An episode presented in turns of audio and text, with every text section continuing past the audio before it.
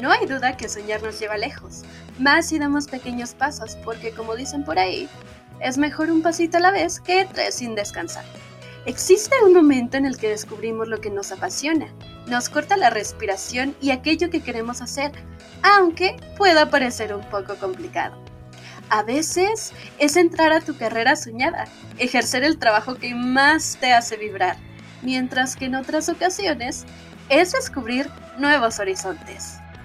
Te doy la bienvenida a Un Momento en Seúl, un espacio totalmente dedicado para compartir momentos y vivir historias, recuerdos, sueños y esas metas que deseamos lograr.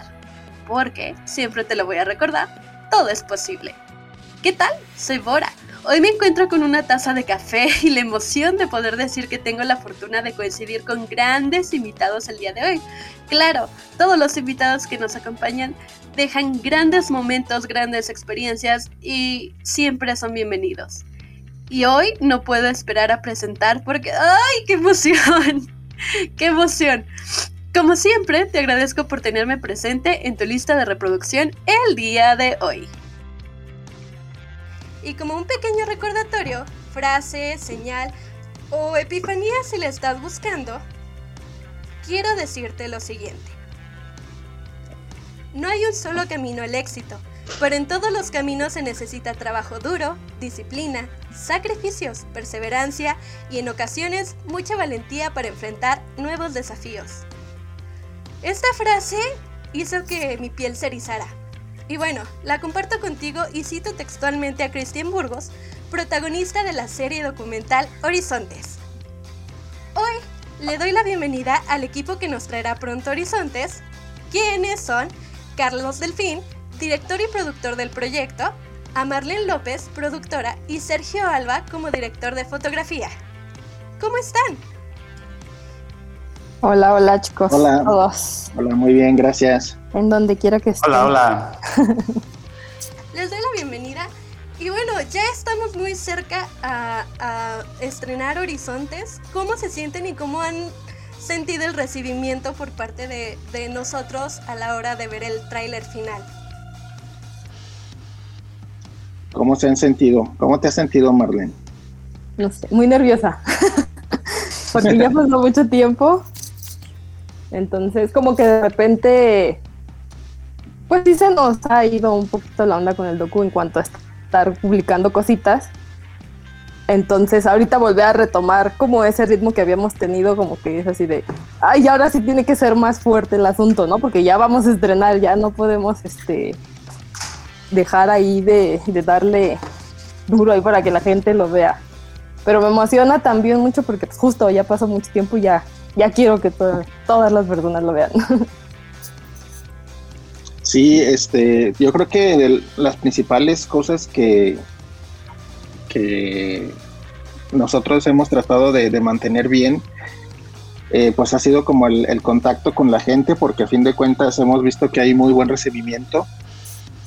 Em, pero sí es verdad que nos falta como ser- estar más presentes, ¿no? Como estar constantemente publicando. Obviamente requeriríamos de alguien que nos lleve las redes como tal, porque pues todos tenemos otras cosas que hacer. Eh, yo inclu- incluyendo yo el documental. Entonces es un poquito complicado. Pero, pero la verdad es que ya estamos muy emocionados, al menos yo hablando de por mí, este, siempre es padre culminar un proyecto y, y este que ha, por diferentes cuestiones que ha tenido que eh, pasar tanto tiempo, este, pues ya creo que ya es muy necesario que se vea. Y esperamos que a la gente le guste porque sabemos que Cristian tiene muchos seguidores, muchísimas seguidoras, entonces esperamos que, que les guste y, y pues nada, emocionado de que ya se estrene, sí. ¿Qué hay de ti, Sergio? ¿Cómo Yo me siento un poco extraño porque al ver las cosas detrás de cámaras y al final ver la producción ya eh, finalizada y ver cómo Delfín editó cosas que a lo mejor en cámara no se alcanzaban a, a entender, se cuenta la historia muy padre y es diferente verlo en, en la cámara a verlo ya finalizado. Entonces siento que todos lo van a, a disfrutar y junto, con junto como nosotros disfrutamos el realizarlo. Pues ya, ya nos encontramos a 23 días exactos para el estreno. Y bueno, como dicen, Christian tiene muchos seguidores, pero también me gustaría conocer y me encantaría conocer cómo fue su experiencia tanto personal como en equipo durante todo el proceso que se llevó a cabo. Eh, primero, ¿cómo surgió la idea de Horizontes? Uy, este, yo me, acuerdo muy, muy vagamente, tanto tiempo hace ya. Lo que pasa es que tuvo un proceso, no, es que fue un proceso muy largo, porque aparte de, este viaje en el, en el, cual me acompañaron este, Marlene y, Sergio y, Miguel, eh, ya había ido yo antes como a hacer una especie de, piloto, digamos, eh, en el cual es, en ese viaje fui yo solo y me llevé una este, pues, cámara y pues, todo lo que tenía de equipo. Y ahí conocí a Cristian y empezamos a grabar cosas. Em, yo tenía la idea de usar ese material, pero sí me di cuenta que pues obviamente necesitaba un equipo mayor, ¿no? Gente que se enfocara en, diferentes cuestiones y que fuera especialista en, en, lo que hace. Entonces ya, por eso regresamos un año después eh, ya con, con, Sergio y con Marlene y con Miguel. Eh, Miguel ha tenido una, se ha involucrado menos eh, porque él también tiene muchas otras ocupaciones, pero él me ayudó más en cuestiones de preproducción. Y precisamente con él fue como surgió la idea. yo cuando estaba yendo, he ido creo que si mal no recuerdo cuatro veces a Corea. y dos veces y dos veces a Japón. Eh, han sido visitas breves, pero la idea surgió precisamente porque en, estos viajes pues conocí a mucha gente eh, con historias muy interesantes, mexicanos con historias muy interesantes, y dije, ah, pues estaría padre narrar esas historias, ¿no? Y eventualmente, este, pues yo ya sabía de la existencia de Cristian, aunque cuando yo me enteré de Cristian todavía no era tan relevante, ya, ya empezaba a ser como su, su camino hacia, hacia el lugar donde está ahora pero ya, ya empezaba a figurar, ya la gente empezaba a escuchar de él, sobre todo la gente que le, interesaba Corea. Y pues coincidió que Marlene es muy amiga de él desde antes, desde antes de que Cristian se fuera. Obviamente ellos se conocieron en Ciudad de México. Entonces dije, pues de aquí, aquí tenemos que, aprovechar esta conexión. Y, y, así fue este, evolucionando hasta convertirse en el proyecto que es ahorita, que es Horizontes, que es la historia estrictamente de Cristian Burgos y, así fue como nació, pero tiene mucho que ver Marlene. Marlene fue quien, quien hizo el contacto directo y yo creo que sin ella hubiera sido mucho más complicado este, realizar por lo menos el contacto y que Cristian nos hiciera caso, ¿no? Pues no creo tanto así, pero... no, pero fue una, una, situación curiosa, porque también un día me, me contacta Carlos para decirme, oye, tengo una idea de un proyecto, ¿qué tal si hacemos esto? Y yo, ah, va. Pero, o sea, en cuanto contacté yo a Cristian fue así como que ni lo pensó, como que él tenía todos los ánimos de hacer muchas cosas, así como hasta ahorita lo ha hecho, él siempre tiene muchos ánimos de, de hacer muchas, muchas cosas. Entonces nunca está quieto y en cuanto yo le dije, oye, es que conozco a una persona, este, bueno, él dirige, dirige proyectos, o sea, anda metido en estas ondas de, del cine y demás, y quiere hacer un documental de tu vida, ¿cómo ves? Me dijo, va. Y ya pues, los contacté y se fue, se fue dando el, el asunto. Es un poco complicada la cosa porque pues todos estamos en ciudades diferentes, en países, bueno, el país diferente. Entonces, lograr como hacer todo el proyecto así estando separados, o sea, ponernos de acuerdo, eh, hacer juntas con Cristian, por los horarios, incluso entre nosotros, ¿no? Solo estamos, estamos en el mismo país, pero en ciudad diferente. O sea, Carlos está en Aguascalientes, yo estoy en Ciudad de México. Y pues sí ha sido, esa es la parte muy complicada también, ¿no? O sea, como cuadrar nuestros horarios también por, por los trabajos. Pero yo creo que justo por nuestro gusto, por, primero por Asia, porque la verdad es como por Asia en general. Ahorita nos fuimos más como a Corea en realidad pero por ese, ese gusto, la verdad es que las cosas fueron fluyendo y pues ahorita ya estamos en este punto en donde también ya hemos como platicado de que y después de esto qué queremos hacer, vamos a hacer otra cosa por allá, a dónde nos vamos. Entonces esperamos que vaya bien esto para poder hacer más cosas por allá. Ok. ¿Y cómo, cómo fue la transición de, ok, ya tenemos el proyecto, ¿qué sigue? ¿Cómo, o sea, ¿Cómo fue el paso siguiente de ya, ya lo plantearon, contactaron a Cristian? ¿Cuándo fue el momento en el que dijeron ya nos vamos a grabar? Ah, ahí está interesante porque eh, creo que tuvimos que dedicar mucho más tiempo a, cuestiones que, eh, vaya, es que todo es importante, pero descuidamos un poquito, no, no, no demasiado, eh, el aspecto de, la planeación del, documental. Sí lo planeamos, obviamente, si llevábamos un, plan bien establecido, pero creo que pudimos dedicarle un poquito más de tiempo si no hubiéramos tenido que dedicarle tanto tiempo a conseguir el recurso para irnos, eh, que creo que esa fue una de las cosas más complicadas. Eh, afortunadamente todo se fue dando paso a paso. Este, y, logramos conseguir pues lo casi que lo justo para, para irnos nosotros tres este, y poniendo incluso dinero de, bolsa propia. Em, pero bueno, eh, en, general creo que, que, fue padre porque una vez que estuvimos allá y, empezamos a, grabar y sobre todo cuando empezamos a grabar con Cristian, este, fue como la realización de, ok, ya, ya empezamos, este, ya se hizo el contacto con Cristian porque aparte por lo mismo de que Cristian anda siempre muy ocupado, hay veces que no contesta los mensajes rápido. Y, y, yo que soy muy paranoico, no sabía, de repente no sabía si tomarlo bien o mal o, si ya se había bajado del barco o qué pasaba, ¿no? Y me decía, Marlene, siempre que Cristian no me contesta. y una vez que contesta Cristian siempre contesta súper bien de, ay, este, Carlos, discúlpame, es que estoy muy, muy ocupado, pero tú dime a qué hora nos vemos y que yo ya estoy listo y no sé qué a pesar de que tengo ese antecedente, de todos modos sigo como con esa preocupación de Cristian, contéstame. Eh, pero sí, ya cuando empezamos a grabar con él y, empezamos con como con toda la dinámica, fue como de, ah, ok, ya, este, ya vamos bien, ya nomás es cuestión de como de seguir la, como la pauta que tenemos pensada.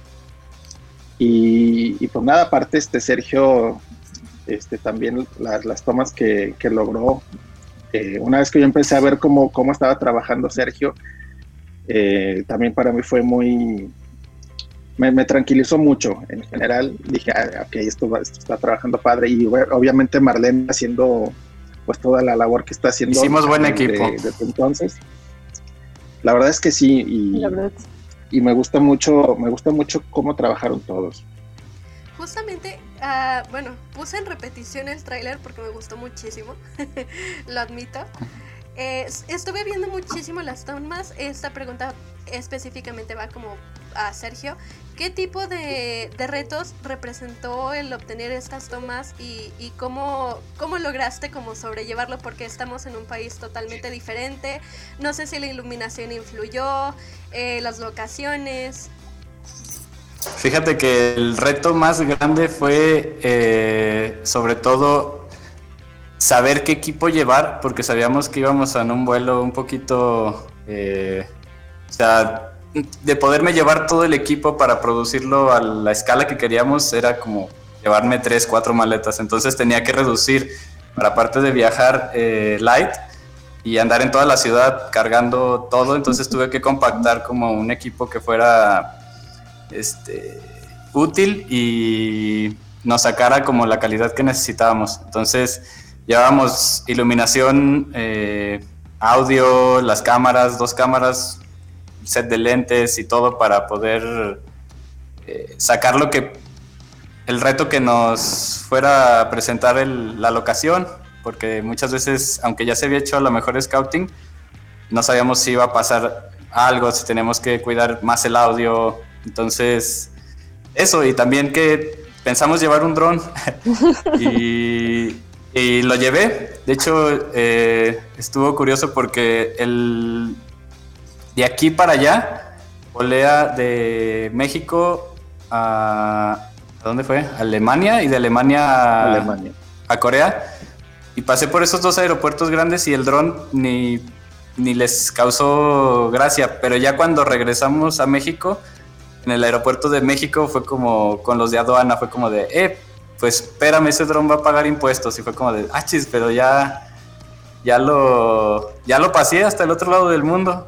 Y no, pues que paga 20 mil pesos de, de, impuestos porque no sé si tú lo compraste aquí o si lo compraste allá y total que en sí el, el, el viajar con equipo siento que fue un, el, un poquito el reto, pero en sí en la producción con la, lo que, con la, con la preproducción que hicieron Carlos y Marlene, siento que todo salió muy, muy bien y pues ya ahí, ahí, hicimos lo que se pudo en, en, cámara. Muchísimas gracias. Moraleja, a la otra hay que llevar el ticket cuando sí, un dron, ¿no? No, y también Sí, lo- investigar un poco, porque déjame te cuento, ay, en plan chisme que estamos ya. es que con el dron pasó algo también interesante, porque Sergio iba así súper emocionado, porque pues iba con su dron y lo iba a usar por todos lados, según él. Pero sí. resulta que no se puede, o sea, está prohibidísimo en ciertas zonas, pues ya sabes, por las, los problemas que tienen allá con sus vecinos. Claro. Entonces, pues no Lo sabíamos. pasé nada más. Ajá, no sabíamos si lo íbamos a poder usar o no. Incluso Sergio tuvo que bajar una aplicación donde decían las zonas donde según se podía usar, pero pues era casi ninguna. Sí, está un poquito restringido. Ajá, no, o sea, de hecho, eh, donde yo me hospedé primero, que fue casi a las orillas de la ciudad, había como un parque que de igual, así tal cual se llama eh, parque de drones o algo así. Eh, sí, el drone O sea, park. eh. Ajá, o sea, era el único lugar casi que donde podías volar dron y es nada más como que lo suben así un metro, metro y medio y ahí se ponen a jugar con ellos. O sea, realmente no son para grabar. Entonces, sí, Sergio nada más fue a pasear su dron. Entonces, Eh. es algo muy importante de, pues, para todos de que quieren ir a grabar a otro lado, pues investigar si se va a poder para que no pase como nos pasó a nosotros, ¿no? De que cargar el equipo en, en vano cuando a lo mejor pudo haber llevado otra cosa. Que de todas maneras, a lo mejor el dron no se pudo usar, pero aprovechamos mucho el estabilizadores y todo en la ciudad, muchas tomas, grabamos Ajá. audio en- para las escenas. Eso Pues ahora sí que en unas cosas nos limitamos, pero le sacamos el provecho desde bien tempranito hasta bien tarde todo el tiempo que estuvimos allá. ¿Cuánto tiempo estuvieron grabando en, en Corea? Pues que sería como el, tres semanas casi. Bueno, es que fue como nos dividimos, ajá, pero yo creo que sí fue. Ah, pues es que aparte Sergio se quedó todavía una semana más, Ajá, todavía levantó más imágenes. Entonces yo creo que sí un mes, ¿no? Sí, como un mes. Sí, un mes. Un mes de grabación. Ok. Carlos había mencionado que ya había ido con anterioridad a Corea del Sur. En cuanto a ti, Marlene y Sergio, ¿ya habían acudido antes, ya habían viajado a, a- a Corea o fue la primera vez que, que les tocó viajar? Eh, yo sí ya había ido, de hecho, este, la primera vez que fui, medio teníamos el plan, Carlos y yo, de irnos igual juntos para empezar como a hacer lo del piloto, pero no logramos coincidir, entonces yo fui como un mes antes, pero aproveché para ver a Cristian y ya platicarle bien, porque como que sí me había dicho que sí, pero como que todavía no se la creía de que alguien quisiera hacer un documental de él, porque al final de cuentas decía, pues yo qué, ¿no? Ya porque en ese momento, ¿no? porque apenas estaba empezando como bien a ser conocido por allá. Entonces aproveché y le platiqué ya bien del proyecto y demás. Pero fue que un año antes, me parece, fue eso justamente. Fue mi segunda vez ya cuando fuimos a grabar para allá. También me, me pasé para, para Japón porque hay que aprovechar la vueltezota. Claro, y los vuelos baratos entre Corea y Japón también. ah, claro. Más Nunca que se nada los vuelos baratos.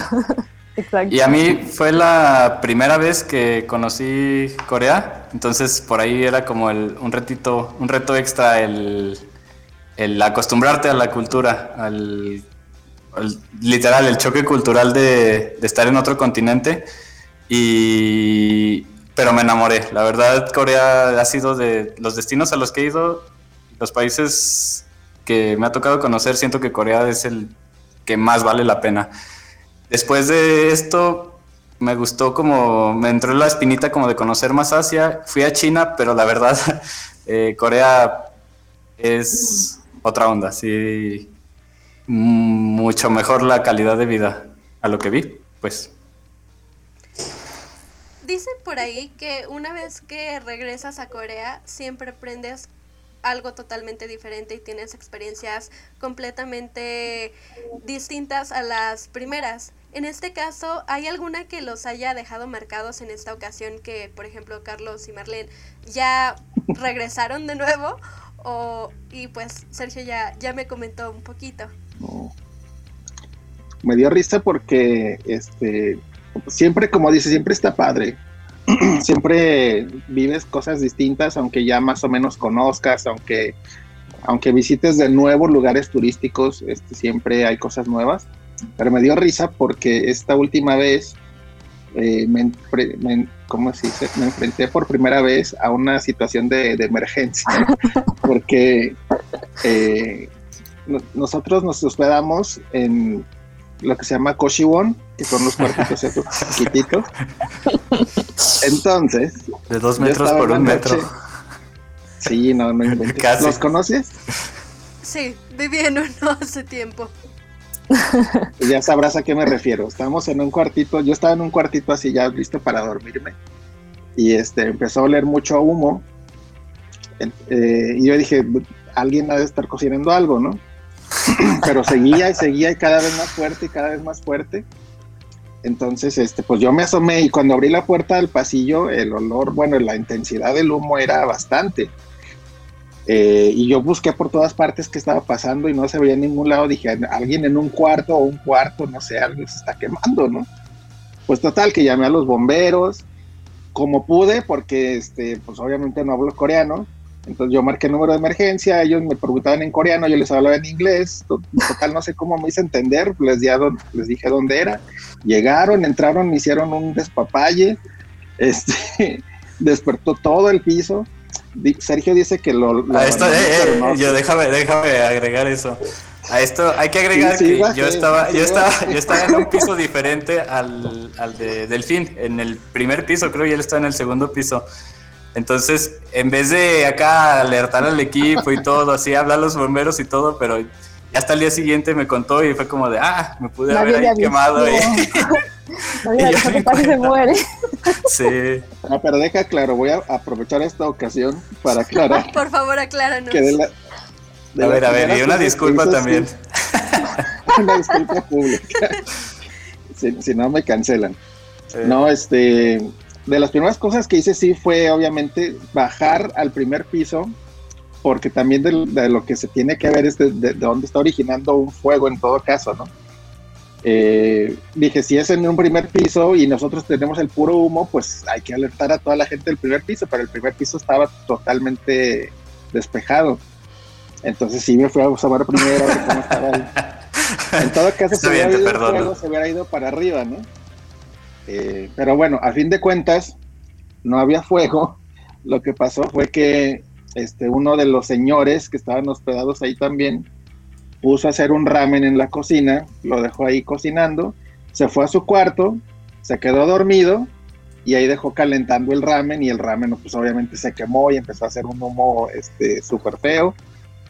Eh, total, pero yo dije, yo no me arriesgo, yo le hablo a los bomberos y, salvo, salvo a mi equipo, a mi querido camarógrafo.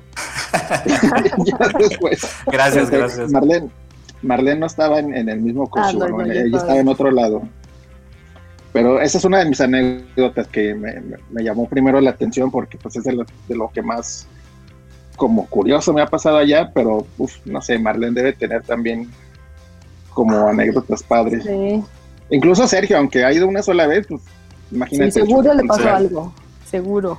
yo lo traumé, para empezar yo traumé a Sergio. ah, sí. ¿Cómo así?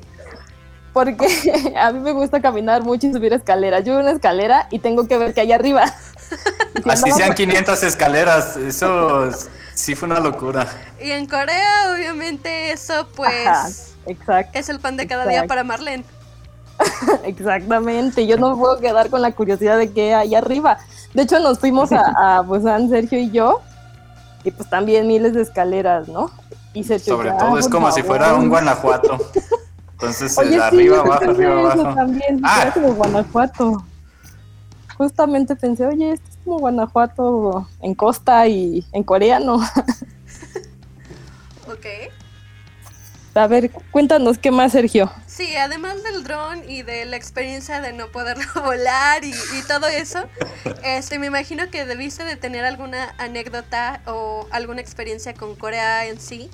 Y pues, Pues sí, fíjate que esto es fuera de la producción de la serie.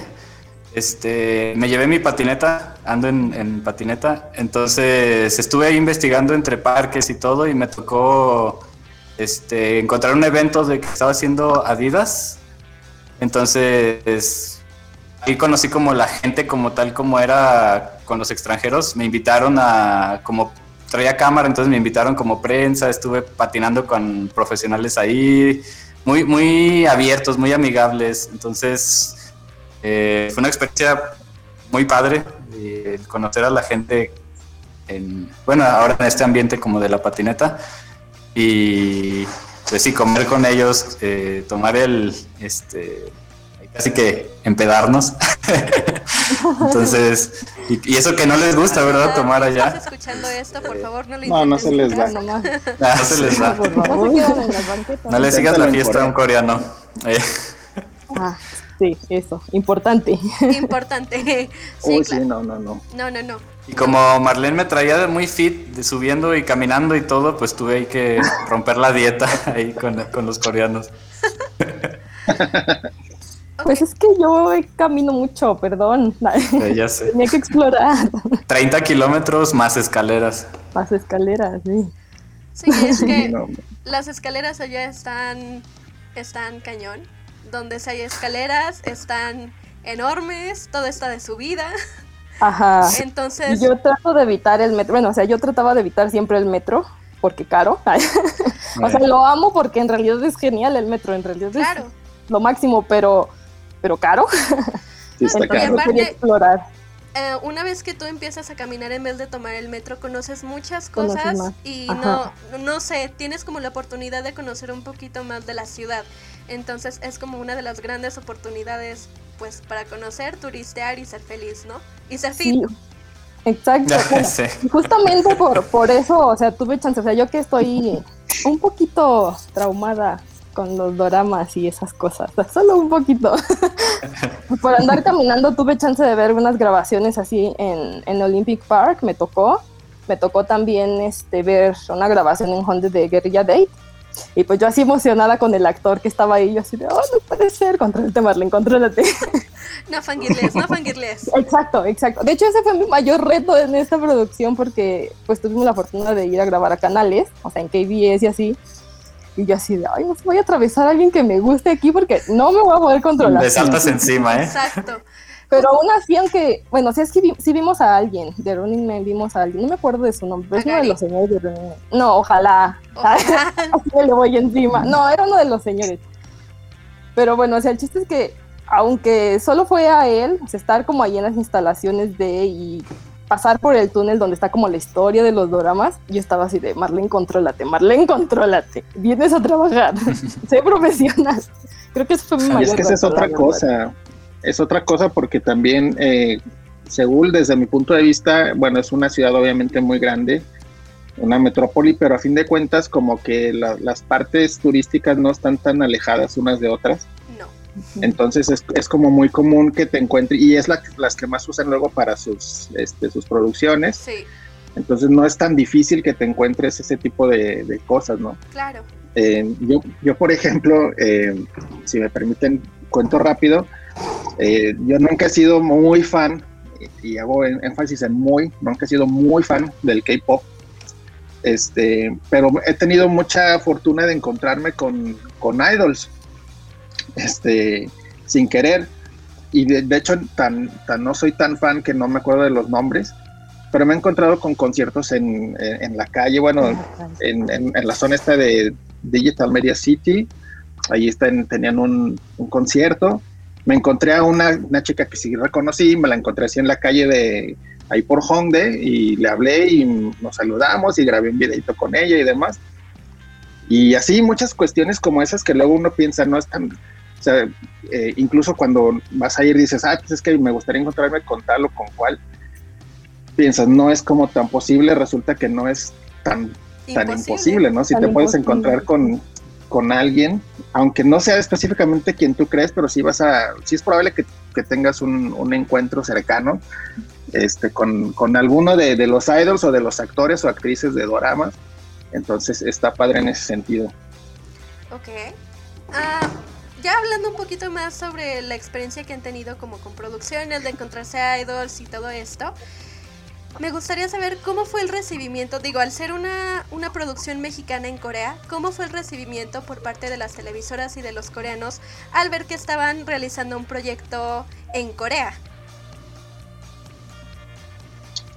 Pues eh, nos trataron muy bien en general. Eh, a fin de cuentas, pues, Cristian fue el que intercedió por nosotros. Eh, para poder llegar a grabar en los canales y, y, este tipo de cuestiones. No sé si, no sé si por ahí va tu pregunta. Uh -huh. Sí, eh, a fin de cuentas, pues Cristian nos ayudó, pero la verdad es que son, como decía Sergio, este, son, son personas a fin de cuentas muy amables en general eh, y, y, muy respetuosas. O sea, yo creo que es difícil que, que tengas como un desplante así feo de cuando, cuando, no tienen, cuando no puedes hacer algo en algún lugar no te lo van a decir por lo general de, de, fea forma, ¿no? Pero nosotros no tuvimos una experiencia así hasta donde yo recuerde. Eh, creo que nos trataron muy bien en general, uh -huh. a, a, al, grado de que nos dejaban entrar a, a, grabar al estudio mientras se grababa lo que estaba haciendo Cristian. Entonces Sergio andaba con total libertad ahí con, con su cámara. En el set, sí. Una experiencia muy, muy padre estaba grabando como, pues así, y, nos daban mucha libertad y, aparte les, les gustaba la interacción, a pesar de que luego es difícil como por el idioma, eh, esto del idioma los hace un poco tímidos pues, porque no están, la mayoría como tan confiados de su inglés, pero de todos modos interactuaban con nosotros, este, saludaban, este, por ahí un camarógrafo le dio una entrevista a Sergio y en, en general nos, nos trataron muy bien, creo que es un muy buen país como para ir a hacer este tipo de, de, cuestiones en general, ¿no? Entonces, yo tengo muy buen sabor de boca de eso. Ok. Y en general, por ejemplo, si los veían grabando en la calle, ¿se acercaban a preguntarles qué era? ¿O, o cómo fue ese tipo de interacción también de, de verlos trabajando?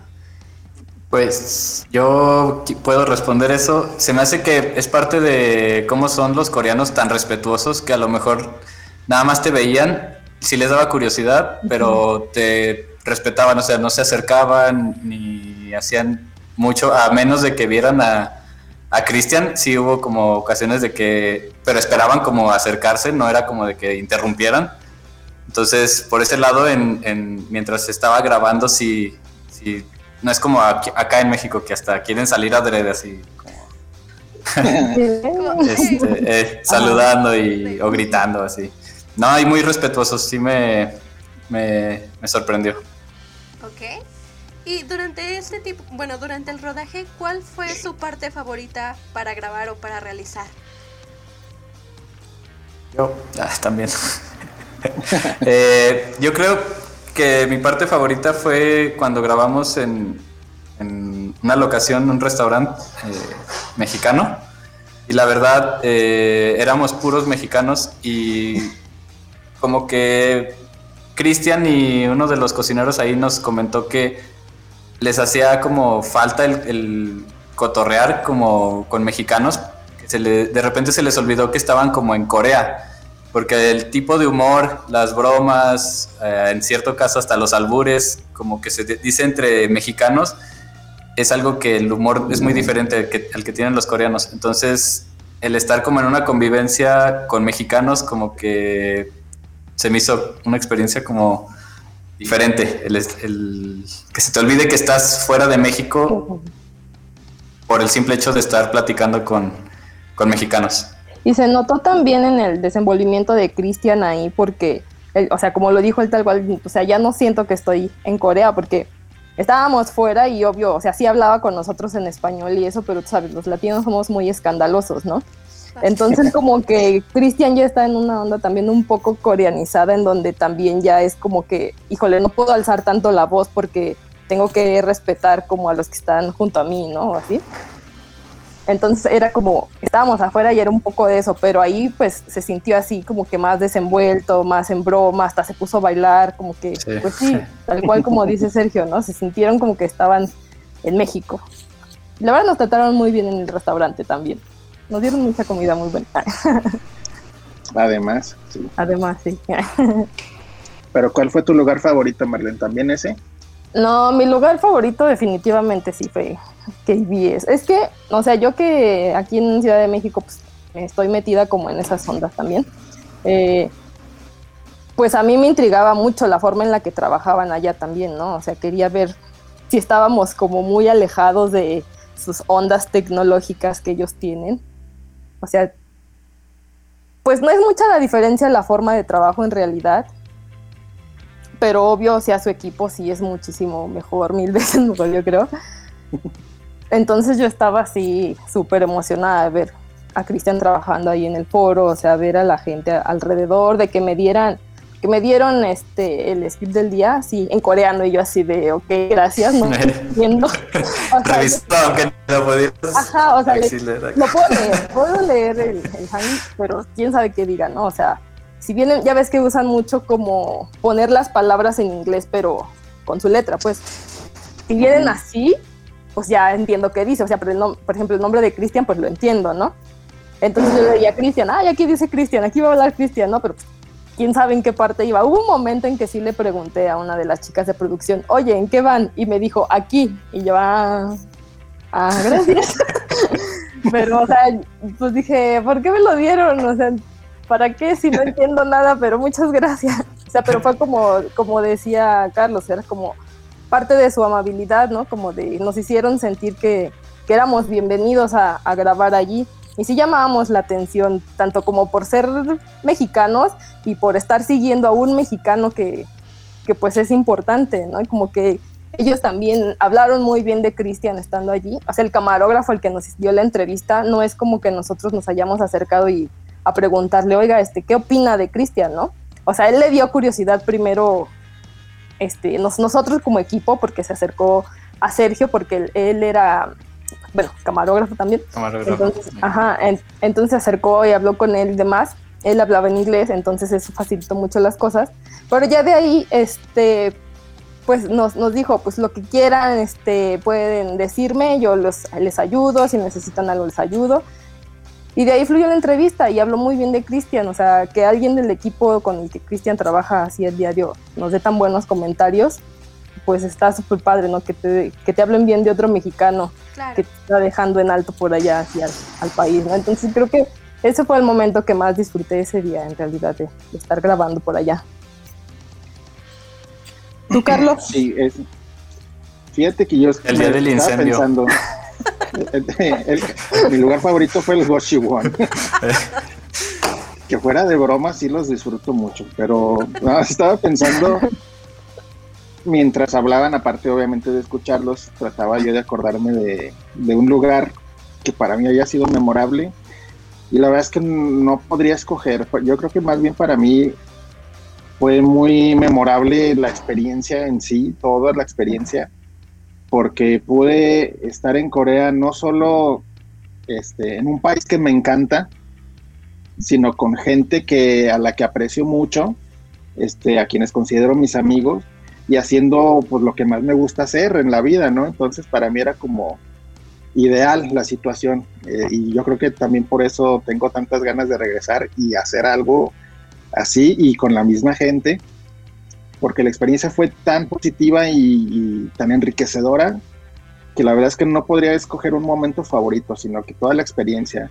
Eh, eh, viajar, porque aparte pues, nos fuimos juntos, Marlene, Miguel y yo, eh, estuve un, rato este, solamente con Miguel, eh, haciendo otras cosas, Marlene otras cosas, en fin, fueron tantas cosas eh, y todas las disfruté tanto que yo creo que en, general la experiencia fue, fue muy bonita. Cuando llegó Sergio también este, fue muy emocionante porque es como raro ir a esperar a alguien en un aeropuerto de una ciudad que no es la tuya. Y, y aparte, pues como ya estaba yo bien habituado a, a Seúl, pues ya, y Sergio fue muy divertido porque sí se veía que estaba todo deslumbrado como de dónde estoy. Es como llegar a otro Sí. planeta más que a otro país. sí, te da el shock. Y, Pasa. y- Y Miguel también. Y yo creo que- ajá, yo creo que todos cuando nos pasa. llegamos, que, que mandaste a Miguel a comprar, le dijiste, tienes que tener tu primera experiencia coreana, ve a comprar tu tarjeta del metro, tú solito. Y lo mandó Sí. ahí a comprarla, como Dios le diera a entender. Sí, porque este, creo que es enriquecedor porque a mí me pasó igual. La primera vez que fui, fui yo solo y me, me enfrenté a todo yo solo y, y aunque al principio da como miedito, pues es algo que tienes que hacer y, y, aparte, y ahí es como te vas dando cuenta, lo que hemos hablado tantas veces, que si bien la- los coreanos no te van a entender tan fácilmente, van a estar muy dispuestos a ayudarte.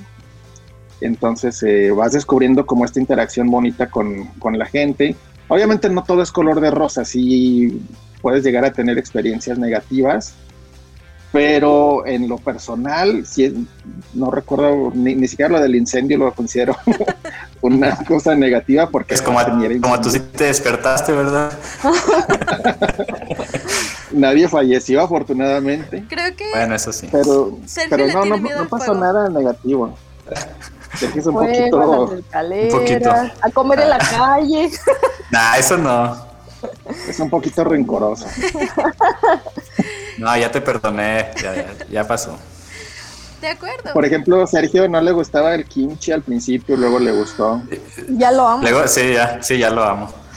Como dicen por Ahora ahí, que voy al DF compro el botecito, aunque no es lo mismo exactamente, pero se Claro. necesita comer kimchi. Claro, como Sí. me gusta decir por ahí, un día sin kimchi no es un buen día. Yo tengo muy, Sí. mu- muchos malos días entonces. Bastante, por eso les voy a regalar un, un frasco con kimchi. Yay. No, no para ti, Carlos, para que lo regales. Ah. Ah, No, no, no, uno para Ah, uno para todos. Hay kimchi para Yay. todos. A ver, Genial, genial. Referente a esta experiencia, ¿han visto también el papel que fungen los, los extranjeros, en este caso los mexicanos en Corea? ¿Cómo ven el futuro de, de Corea en cuanto a oportunidades para, para mexicanos, para extranjeros? ¿Cómo la ven, chicos? Pues yo creo que Corea se está abriendo mucho en general hacia los extranjeros, o sea, porque la, es que, fíjate, o sea, fui dos veces y solo fue un año de diferencia y fue totalmente diferente a cómo te tratan como extranjero, ¿no? Porque la primera vez fue así como que sí, no te hablaban, como que les daba miedito y demás. Y la segunda solo había pasado un año y ya se te acercaban, o sea, incluso hubo gente que nos habló hasta en español y yo estaba así súper sorprendida porque la primera vez, o sea, ni en inglés me querían hablar y ahora se acercaban personas a hablarme en español, pues eso quiere decir que ya están aceptando más a los extranjeros, a- o sea, están intentando como abrirse más al mundo, eh, no solo hablar inglés, o sea, ya se están abriendo más al español, yo creo que eso abre las puertas igual para en ondas laborales que, que bueno, pues ya en cosas como visa y eso pues sí es un poquito complicado, pero pues yo creo que sí se están abriendo más, ya no es un país tan hermético realmente, yo creo que hay muchas oportunidades por allá.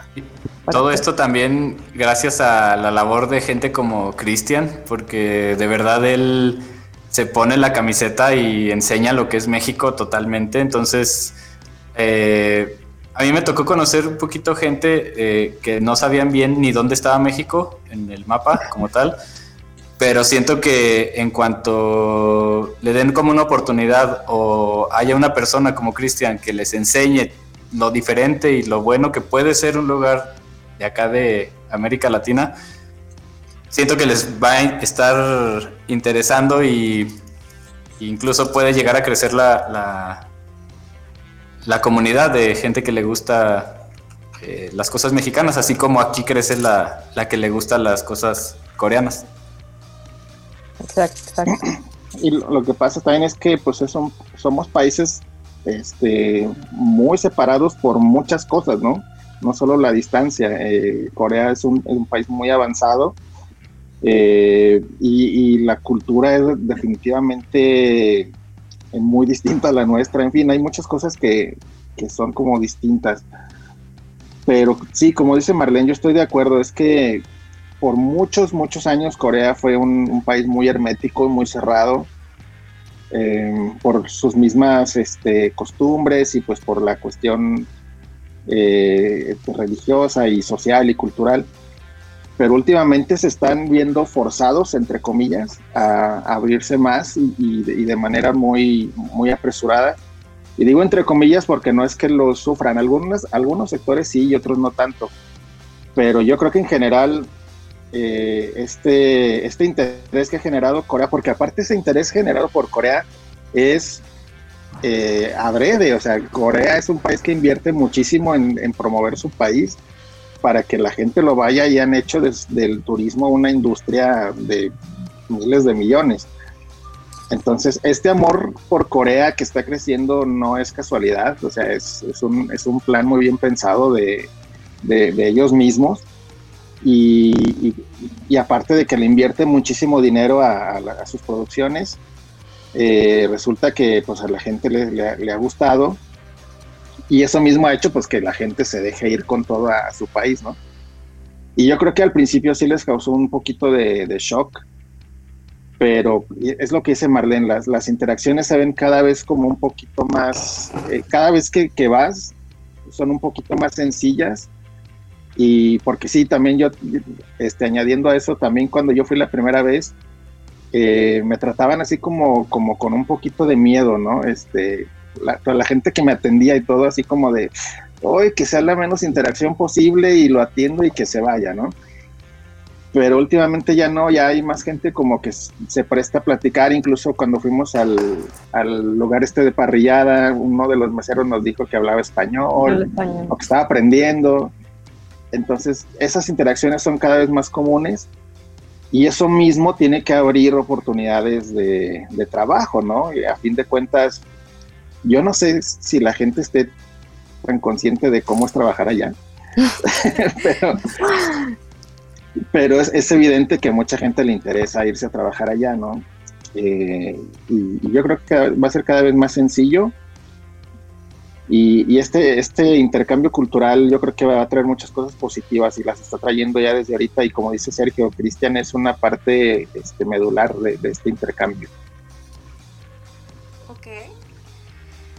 Bueno, ah, ya con todas estas experiencias, también me gustaría conocer también un poquito de una vez que terminaron la grabación y que, regresaron a México, o si se sintieron un poquito como nostálgicos al tener que partir de Corea, porque pues tres semanas o un mes como que sí te dejan huella.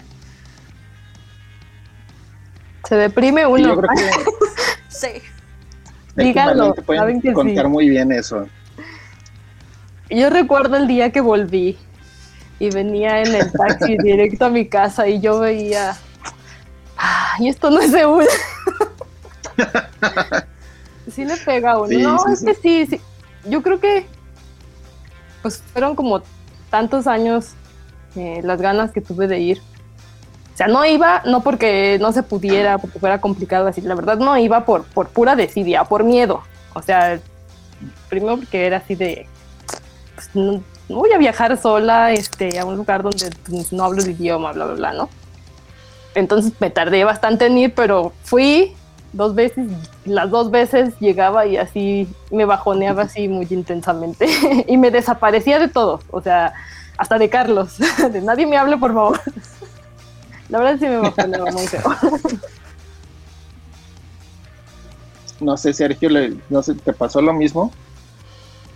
Mm, pues te digo que me quedé como con la espinita de conocer más eh, Asia y se me dio una oportunidad de regresar pero a China. Y pues ahora puedes tener un punto de comparación entre dos países diferentes de Asia.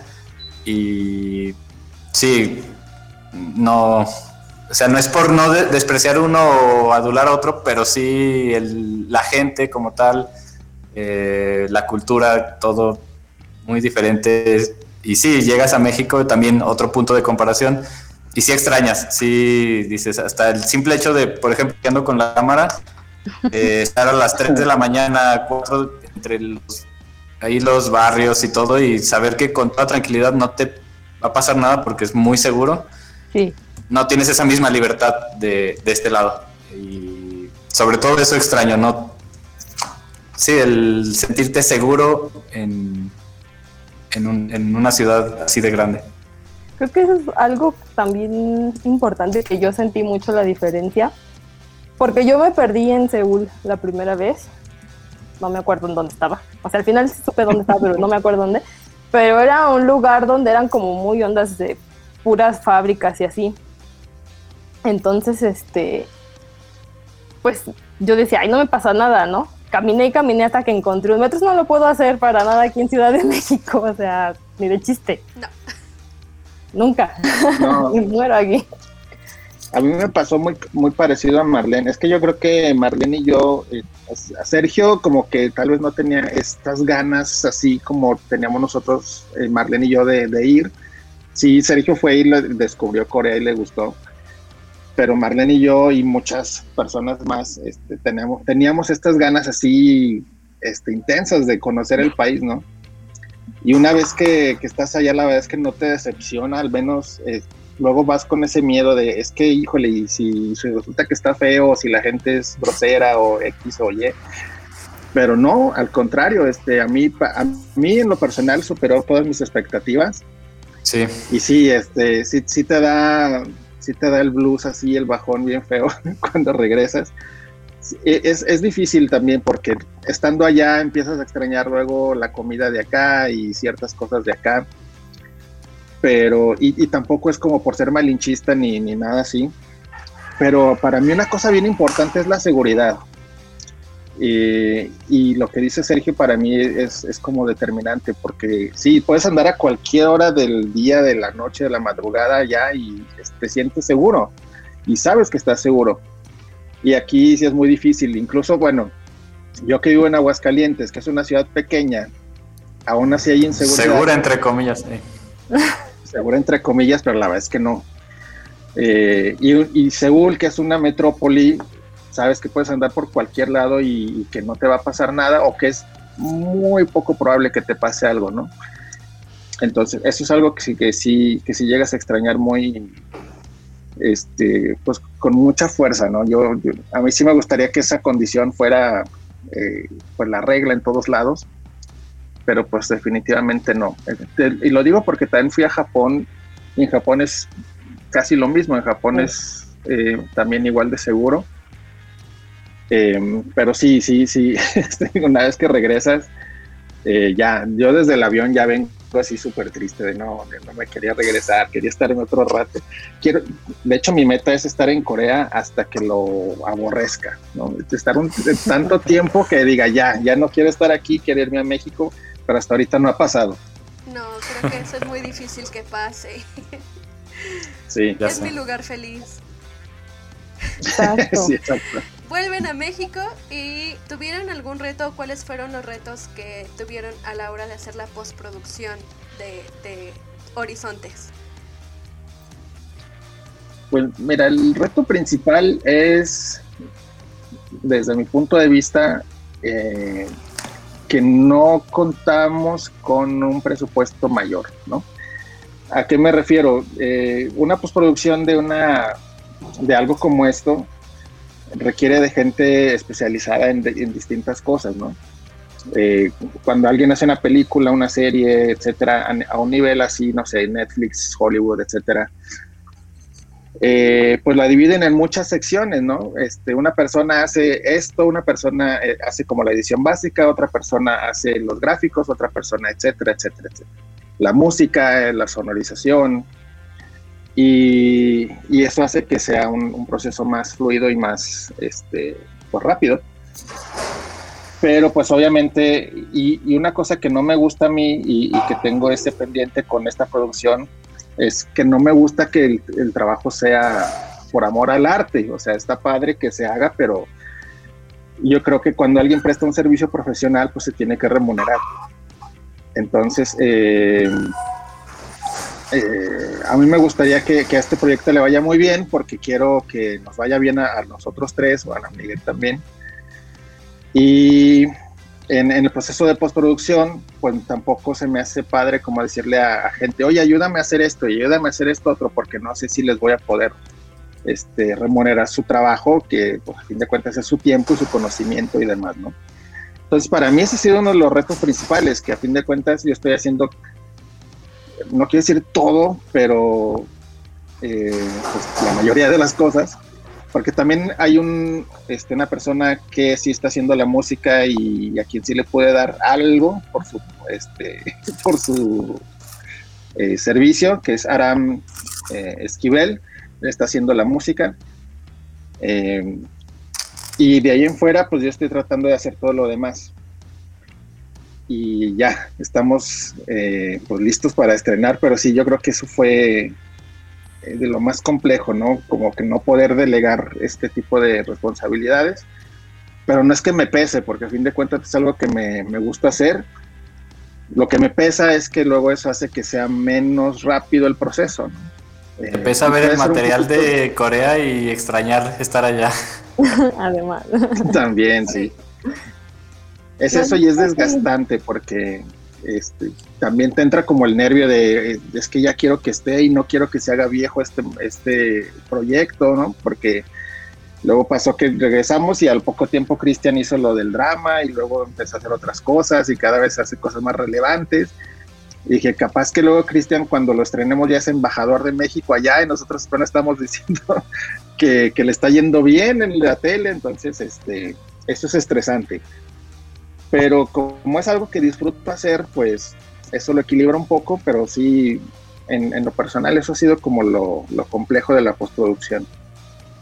Sí, Marlene me ha ayudado mucho también en, en otro, porque, perdón que te interrumpa, porque luego hay que conseguir otras cosas y, Marlene ha estado muy al pendiente. Sergio ha tenido que grabar después de que regresamos, entonces este, eh, el equipo me ha estado apoyando mucho en ese sentido, eh, pero eso también me aliviana mucho, eso me hace sentir como más tranquilo de saber que todavía están como con el ánimo de, estar en este proyecto.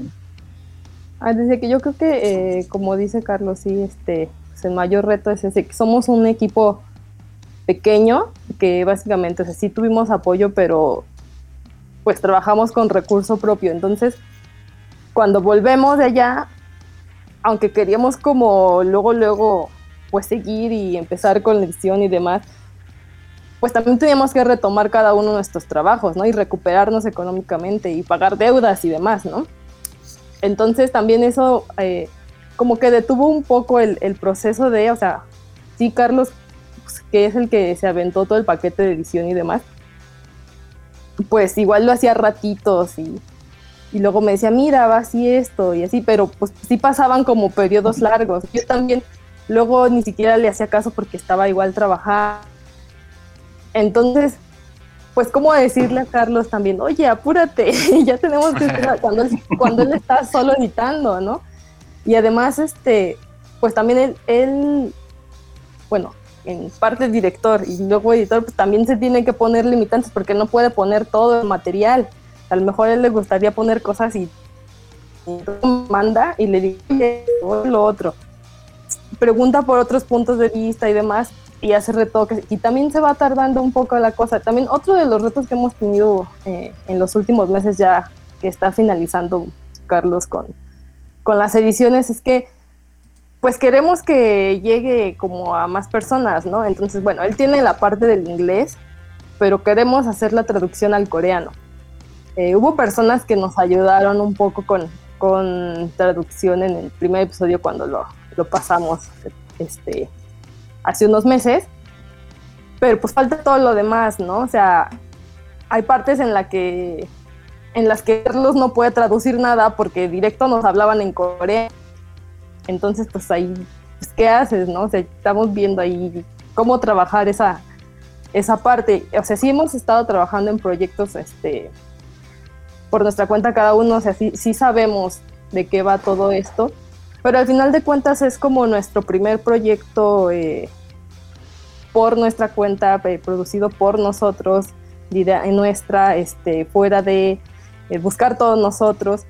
Entonces también eso ha sido un poco complicado para encontrar la distribución adecuada. O sea, intentar abrir puertas que pues, no sabemos cómo, cómo abrirlas, no hemos tenido apoyo en cuanto, o sea, personas como tú que, que nos dan espacios para hablar de nuestro proyecto y se les agradece muchísimo. También, este, pues para encontrar puertas como canales que nos, que nos dejen a lo mejor pasarlo y demás. Entonces, eso creo que en esa parte es la que estamos ahorita, ¿no?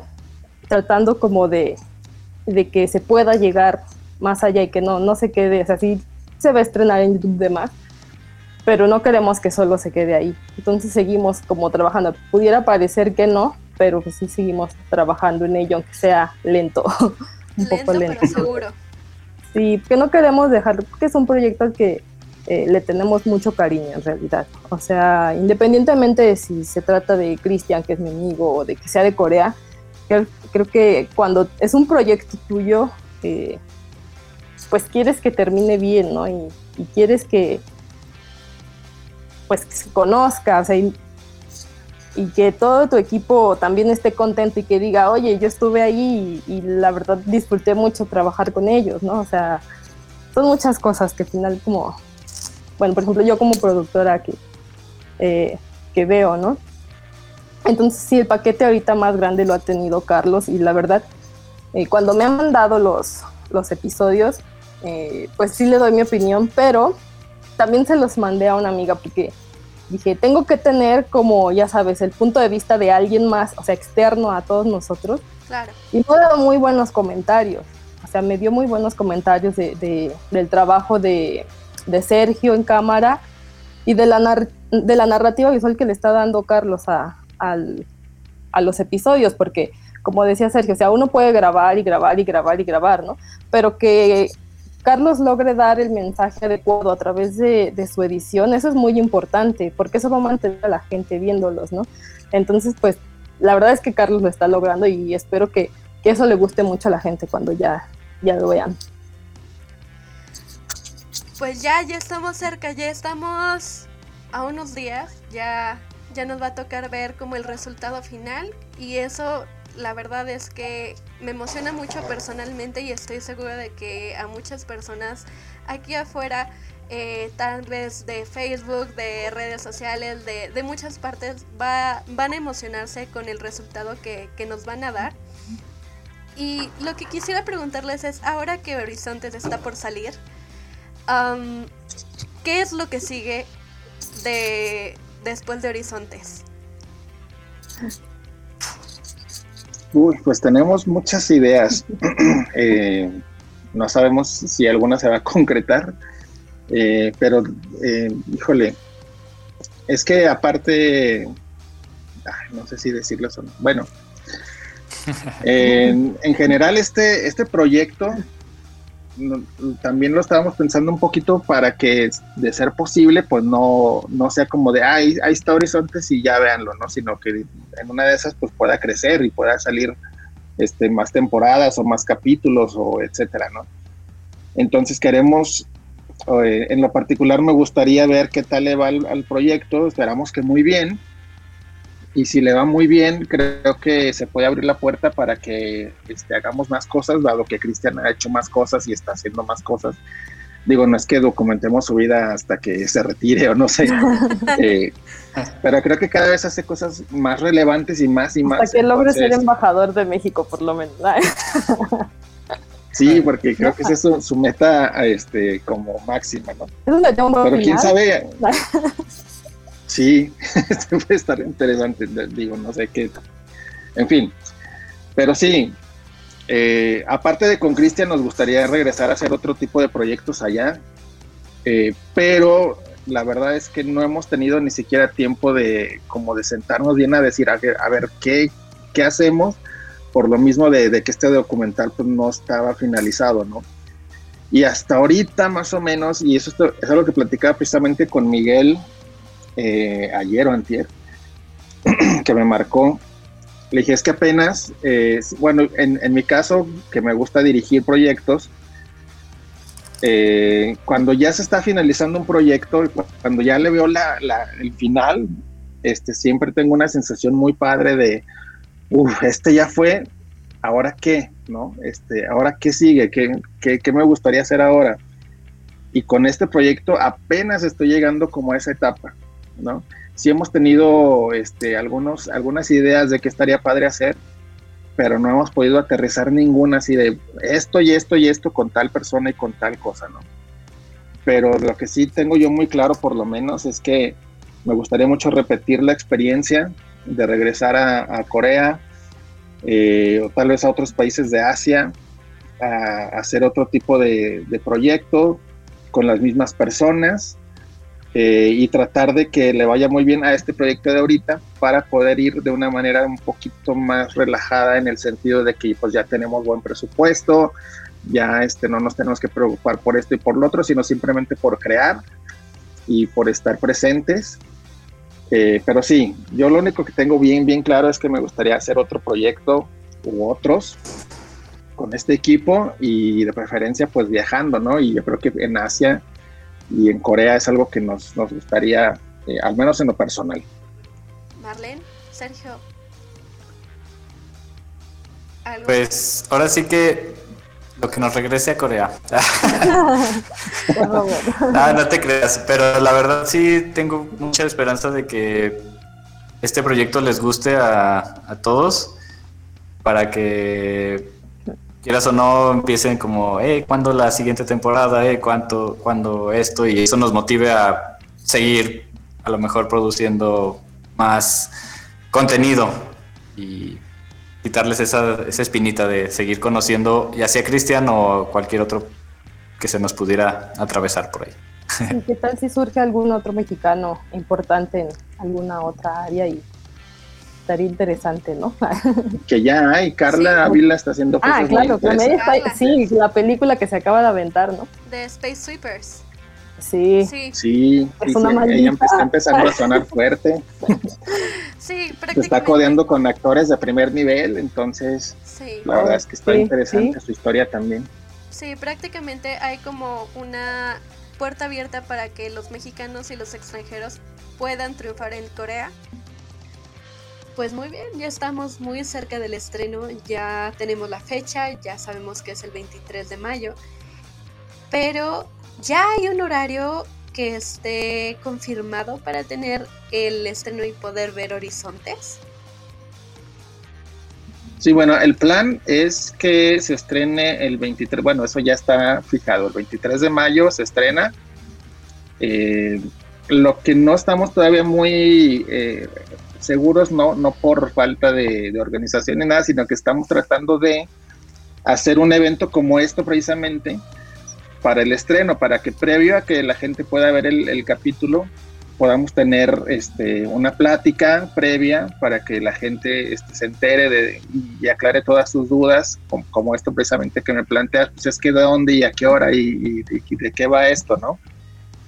Pero no sé, a mí me encantaría, por ejemplo, que esté Cristian en, este, en esta plática, en esta charla, y si se puede más gente de las que estuvieron participando, que mucha gente de, que está en Corea y, en México este, pueden aportar mucho también a esto. Eh, entonces me gustaría ver si es posible cuadrar eh, horarios porque también nos divide una zona horaria inmensa. Entonces cuadrar, horarios con ellos, con Cristian y, y con demás personas puede ser complicado, pero es algo que me gustaría que se hiciera.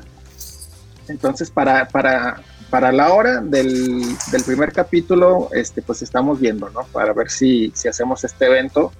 Lo que sí es que eh, idealmente, pues debe estar Cristian. Si no es posible por, por el horario, porque esté ocupado, etcétera, de todos modos creo que sería interesante que lo hagamos para aclarar las dudas de la, de la gente. Y a partir de ahí me gustaría eh, estrenar un, episodio cada semana, cada semana este, poner disponible el siguiente.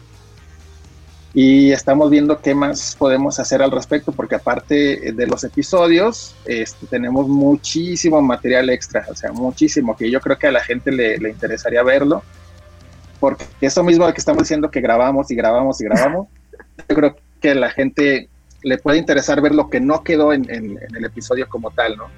porque Cristian nos da una cantidad de información estratosférica, entonces yo tuve que hacer un trabajo también muy, muy minucioso de escoger como qué es lo más, eh, o, lo que más me ayuda en, este, en esta narrativa, y muchos datos se quedaron fuera, pero esos datos no dejan de ser interesantes y creo que, a la gente le va, con, eh, le va a interesar conocer eh, qué hubo en, el resto de las grabaciones, este, cómo fue el ambiente, en el detrás de cámaras, etcétera. Entonces, se vienen cosas muy padres desde mi punto de vista. Yo creo que le va a gustar mucho a la gente. Pero por lo pronto, sí, el estreno el 23 de, de mayo. Eh, horario por confirmar, dependiendo de si podemos hacer este, este meet con Cristian y demás personas. Y a partir de ahí este, definimos también el horario, que yo creo que como esta hora estaría padre para subir los demás episodios. Eh, no sé, no sé si subirlos desde la primera hora de, los demás este, días o a una hora específica, pero vamos a ver. Lo que sí es que cada semana van a estar disponibles y pues esperamos que le vaya muy bien. Yo también tengo mucha, este, muchos nervios de que no sé si le va a gustar a la gente. Yo espero que sí, espero que lo disfruten mucho y, que le vaya muy bonito y que lo hagan crecer porque también de eso va a depender pues que podamos seguir creando más proyectos como este y, de que les podamos llevar más contenido como con esta calidad que, esperamos y que nosotros le estamos poniendo todo para que sea una calidad este pues de primer nivel. Y, eso es lo que viene eh, y queremos producir con la misma calidad o superior cada vez, este, hacer más, más proyectos como este. Y yo creo que esta experiencia nos ha servido muchísimo, al menos en lo personal. Y creo que híjole, repetir una experiencia como esta eh, va a estar siempre padre y, ojalá que, se pueda hacer. Muchísimas gracias por, por el hecho de, compartir ese nerviosismo que mencionas a la hora del estreno. Creo que yo también, bueno, no estoy nerviosa, estoy ansiosa por ver qué es lo que nos van a presentar. Y en este caso, ¿cómo podemos seguirlos a través de redes sociales para estar pendientes al horario y si es posible, pues este meet con Cristian Burgos? la página de, YouTube eh, es este, youtube.com diagonal horizontes CB de Cristian Burgos, horizontes CB. Eh, lo digo así porque creo que es la manera más fácil en que la gente lo ha encontrado. Eh, les doy toda la dirección. Eh, creo que si ahorita buscan ya Horizontes Cristian Burgos en YouTube ya les aparecen ahí este, el tráiler y otros videitos, pero esa, esa, este, con esa no le fallan. Es muy importante que se suscriban, eh, que hagan todo lo que hay que hacer en YouTube, este, que se suscriban, que le den a la campanita, que le den like a los videos para que crezca el canal y cada vez sea más fácil que lo encuentre. Exactamente, y que comenten. Eh, que, que, que este tráiler lo han comentado muchísimo y, de ahí en fuera, pues las, las, otras redes sociales, tenemos un Instagram que es horizontes-cb. el Facebook creo que es Horizontes Cristian Burgos, así este, seguidito. Y también hay un TikTok que creo que es Horizontes CB, tal cual. Ok. Es que es nuevo. es nuevo totalmente, pero le vamos a estar subiendo también contenido. Pero el, más relevante para todo esto es este el de YouTube. Bueno, pues si pueden, personas que están escuchando, amigos, vayan a YouTube a ver Horizontes, que se estrena el 23 de mayo, fecha por confirmar. También pueden verlo en redes sociales, o más bien eh, darse cuenta cuándo, a qué hora y cómo. El 23 de mayo, este, toda la información. Y también me di cuenta de que están haciendo un pequeño giveaway. Eh, ¿Cómo, cómo funciona o cómo va a funcionar? Ok, sí, este, qué bueno que lo mencionas. Este, tenemos en la, en la página de Facebook, tenemos y en Instagram, eh, ahí pueden participar en este giveaway que es de un del CD más reciente, si no, si no me equivoco, de, de BTS. Eh, y es muy sencillo participar, lo único que ahí dejamos una serie de pasos, no cuesta, porque algunas, algunas personas me han mandado inbox de, oye, ¿cuánto cuesta participar? No cuesta nada de dinero, lo único que tienen que hacer es entrar y hacer los pasos, que pues, obviamente pues es para hacer crecer las redes eh, y que ellos también estén al tanto de, de este proyecto que yo sé que les gusta. Entonces es una serie de pasos muy sencillos, eh, que ahí los tienen publicados para no decírselos ahorita y hacerlos bola. Entren a, la página de Facebook de Horizontes, al perfil de Instagram de Horizontes Y lo que sí me gustaría hacer una mención muy particular es que este, participen solo en uno de los dos perfiles, porque eh, o sea, lo único que tienen que hacer es poner al final de que todo, hagan todos los pasos, que pongan este, en un comentario de ya participé, ¿no?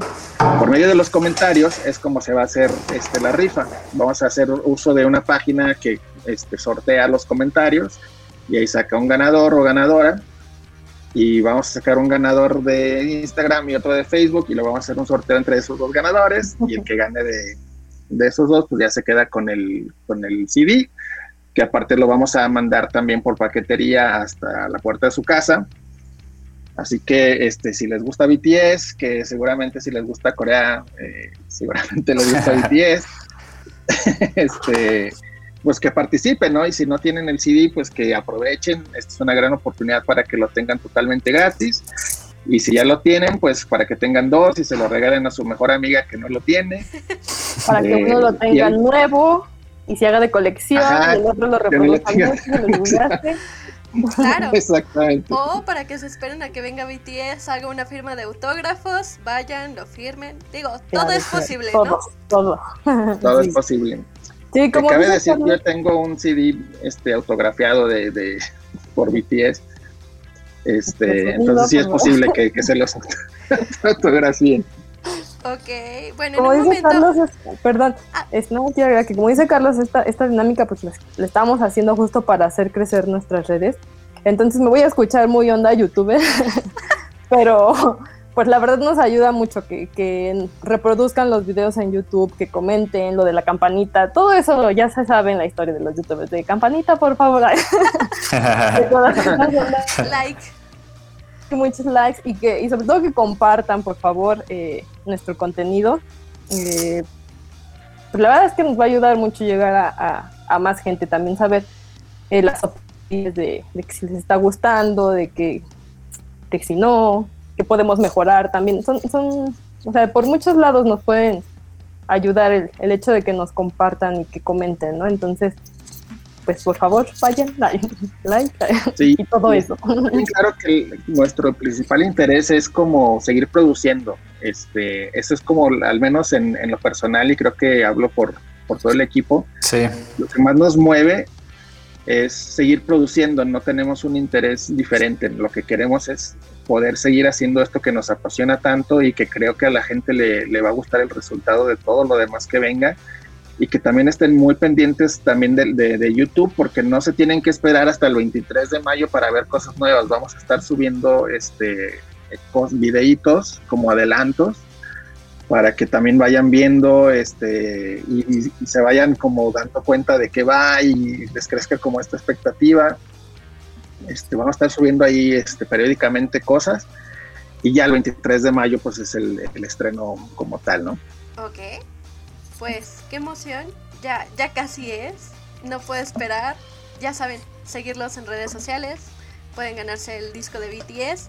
Y bueno, ya estamos casi llegando al cierre del podcast. Es mi parte, pues no tan favorita porque pues, me toca dejarlo así y, y- y dejar de hablar de Corea y pues dejar de pensar que estoy en Tom Sam Toms tomando cafecito con ustedes. Pero antes de cerrar con, con esta experiencia con ustedes, me gustaría preguntarles personalmente cuál sería la recomendación que ustedes le darían a las personas que nos están escuchando y que son eh, apasionados por Corea del Sur o que están enamorados de la cultura coreana. Marlene, Sergio. ah, yo primero pues. Eso primero, Los- Sí. Este, la verdad, si tienen la oportunidad, busquen cómo ir a Corea. Es un destino que siento que es obligado, independientemente te guste o no. Es, siento que está muy balanceado el cómo conocer eh, Asia como tal. Eh, tiene bastante tecnología, tiene bastantes cultura, tradiciones. Hay muchísimo que ver, entonces siento que es un destino obligado para cualquier persona que le guste viajar. Y pues ahora que se reactive el, el turismo, siento que puede llegar a haber promociones en vuelos o algo que deberían aprovechar y se enamoren como siento nosotros estamos enamorados de, de Corea y repitan el viaje las veces que, que puedan. Su corazón necesita. claro. No, mi consejo sería que eh, pues no lo dejen pasar tanto tiempo como yo lo hice, la verdad. sí me arrepiento de haberlo dejado. Así, que fueron como 10 años que lo, lo tuve y de que quiero ir y no voy. Este, si se están deteniendo porque no tienen con, quién ir, la verdad, no, no se detengan por eso. Van a conocer un montón de gente. Van a estar seguros, la verdad. Ajá. Este, Corea es un país súper, súper amigable para el turista. Entonces, no tengan miedo de explorar por allá. Hay un montón de aplicaciones que les ayudan mucho. Tampoco se dejen llevar mucho por los videos esos de la gente que anda así de no, y no creas que va a ser todo como en los doramas, porque no es cierto. Mm. La verdad es que sí puede ser como en los doramas, o sea, cada quien tiene una experiencia diferente. O sea, Carlos sin querer encontró Idol, yo sin querer me encontré con la grabación de dramas, con el actor este o sea, yo no me lo esperaba, ¿no? O sea, entonces vayan con, pues con las expectativas que quieran. Pero vayan, la verdad es que sí está muy padre y no, no se van a arrepentir nunca. Goman mucho. mucho. Eso. sí, este, igual, yo, yo creo que, eh, imagínate, si, si Marlene siente que ella se tardó mucho, yo, este, imagínate también. Eh, y, tiene mucho que ver con eso. Obviamente tenemos que esperar a que, como dice Sergio, a que pase pues toda esta emergencia eh, sanitaria. Pero pues ya estamos muy, muy cerca de ello, espero, espero que ya no pase nada más. Entonces, pues vacúnense, eh, que, ¿cómo decirlo? No se dejen llevar también por esta mala información que va contra las vacunas, no, por favor, vacúnense. Este, para que estén listos. viajar, de hecho. Te van a sí, va a ser un requisito. Eh, entonces, valga el espacio también para hacer promoción a eso, ¿no? Este, no se dejen llevar por, por esas, esas noticias falsas. Eh, la vacuna ofrece muchísimos más beneficios que cualquier tipo de riesgo que pueda tener. Entonces, vacúnense, por favor. Va a ser un requisito para que viajen. va a ser un requisito para que esto se quede atrás lo más rápido posible y este, una vez que lleguemos a ese estado en el que podamos abrir fronteras y en el que podamos viajar, yo creo que si no, ni siquiera se esperen a tener todo, porque eh, en, mi caso, eh, yo me esperé, eh, en cuanto tuve el, dinero para comprar un boleto, lo compré, no tenía para todo lo demás. Obviamente no fue para el siguiente mes, ¿no? Si no, no hubiera podido viajar. Pues me compré un boleto para viajar como seis meses después. Dije, después me compro lo demás, después consigo para todo lo demás. Ya tengo mi boleto, ni siquiera hacía escala en, Estados Unidos y no tenía visa. Entonces, imagínate, aún así, me lo compré. Eh, ya después tramité la visa, pagué lo de la visa. Eh, después empecé a ahorrar para todo lo que iba a necesitar. En cuanto pude, pagué lo del hospedaje. Ya teniendo tu vuelo y tu hospedaje y algo de dinerito para que comas y te muevas, ya, o sea, ya no necesitas más. No te esperes a tener así el super dineral para viajar, no, no hace falta con que tengas lo estrictamente necesario. Y aparte es que si te gusta el país y estás allá, lo que menos te va a dar es hambre, o sea, vas a estar tan emocionado o emocionada de andar por las calles que lo último que vas a pensar es, ay, ya quiero comer o, o una tortita ahorita o algo, no, se te puede ir del día sin comer y ya en la, en la noche te vas a tu Goshiwon y agarras un ramen gratis y agarras un poquito de arroz gratis y ya tuviste tu día, ¿no? Entonces, este, sí, yo, mi consejo es este, una vez que pase todo esto, no, no se la piensen, eh, es igual, coincido con Sergio, es un, es un destino obligado y si te gusta, este, sí, no, no te esperes a, a que todo esté alineado, tú ve forzándolo, compra tu boleto, este, haz encuesta de, digo, ¿cómo dice? Pásale el, gorrito a toda tu familia para que te cooperen y de que para que vayas contando para poder irte. Y, se va a ir dando, porque una vez que empiezas con el proceso, todo se va dando. Y pues que lo disfruten mucho, porque es un país este, que, como coincidimos ya varias veces, del cual te enamoras y del que no te quieres ir y de cuando te vas quieres regresar lo más pronto posible. Así que ojalá que, pues que sirva de algo es nuestra experiencia y, que vayan, que, no se queden con las ganas, es muy feo quedarse con las ganas de las cosas, es mejor ir y a lo mejor decepcionarte, que no creo, pero por lo menos dices, ya lo hice, ya viajé, ya conocí, y yo casi puedo garantizar que no solo no se van a decepcionar, sino que va a exceder sus expectativas. Pues muchísimas gracias por, los consejos, por platicarnos de, de Horizonte, del detrás, del proceso y por haber aceptado el estar conmigo el día de hoy en este espacio. Son siempre bienvenidos a regresar cuando ustedes gusten y espero que volvamos a coincidir. Y bueno, dentro y fuera de pandemia, sea por videollamada, sea por eh, sea en persona, aquí tienen su espacio. Muchas gracias. Muchas gracias. Gracias a ustedes y bueno, aún quedan muchos momentos por compartir y muchas experiencias por contar. Por lo pronto ya estamos a primero de mayo y entramos oficialmente a la cuenta regresiva para poder ver el estreno de Horizontes a través de YouTube. Recuerda, puedes seguir Horizontes y su página oficial a través de Facebook, de Instagram y también de TikTok. Y bueno, si te interesa más de la cultura coreana, te invito a que también leas nuestros artículos en la página de KoreaNet, donde encontrarás una gran diversidad de temáticas que obviamente los reporteros honorarios traemos para ti. Si tú, que escuchas este podcast, quieres sugerir, compartir tu experiencia, recuerdo, un sueño, hacer preguntas o sugerir un tema, eres totalmente bienvenido. Puedes contactarme a través de la página oficial en Facebook Un Momento en Seúl o por correo electrónico unmomentoenseul.gmail.com. Agradezco muchísimo a Carlos, Marlene y Sergio por haber sido parte del capítulo del día de hoy. Y si el contenido de este podcast te gustó, no olvides darle like y compartirlo. Una vez más, mi nombre es Bora y te doy las gracias por haberme escuchado el día de hoy. Hasta el próximo momento.